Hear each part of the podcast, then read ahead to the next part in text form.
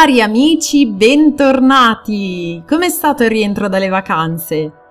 Quanti di voi hanno detto la frase ho bisogno di una vacanza della vacanza?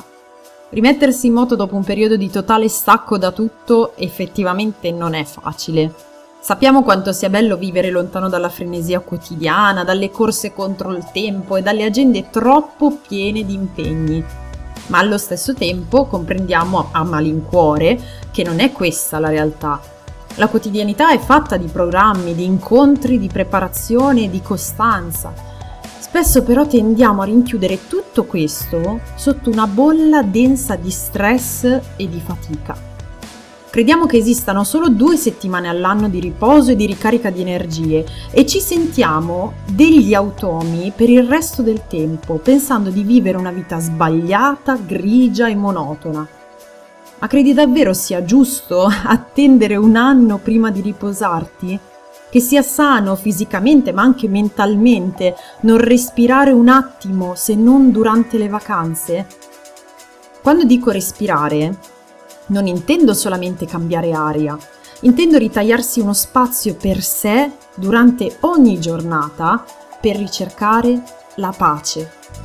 L'unico che possiede la via per acquistare, peraltro gratuitamente, il vero riposo è Dio.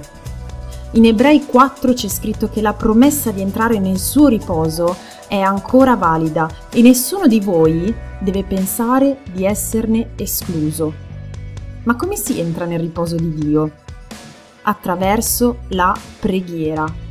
La preghiera è il respiro dell'anima, è la ricarica che serve al tuo cuore per riossigenare il tuo corpo e la tua mente, ogni qualvolta lo desideri. E nessuno ne è escluso, nemmeno tu.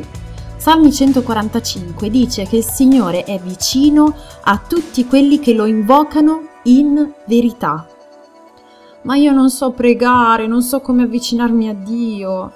E allora Dio risponde anche a questo e dice che lo Spirito viene in aiuto alla nostra debolezza perché non sappiamo pregare come si conviene, ma lo Spirito intercede egli stesso per noi. Lui prega per noi e con noi. Lui conosce la nostra debolezza e non ha bisogno di mille parole, ma di un cuore sincero che cerca la sua pace. Perciò da oggi ti do un consiglio. Ogni mattina prendi 5 minuti per te e per Dio. Dedica questo tempo alla preghiera e spegni i tuoi pensieri per un attimo. Prendi questa sana abitudine e Dio ti donerà una pace così grande da non poterla contenere. La sua grazia si manifesta perfetta nella nostra debolezza. Dio ti benedica e conosci Gesù.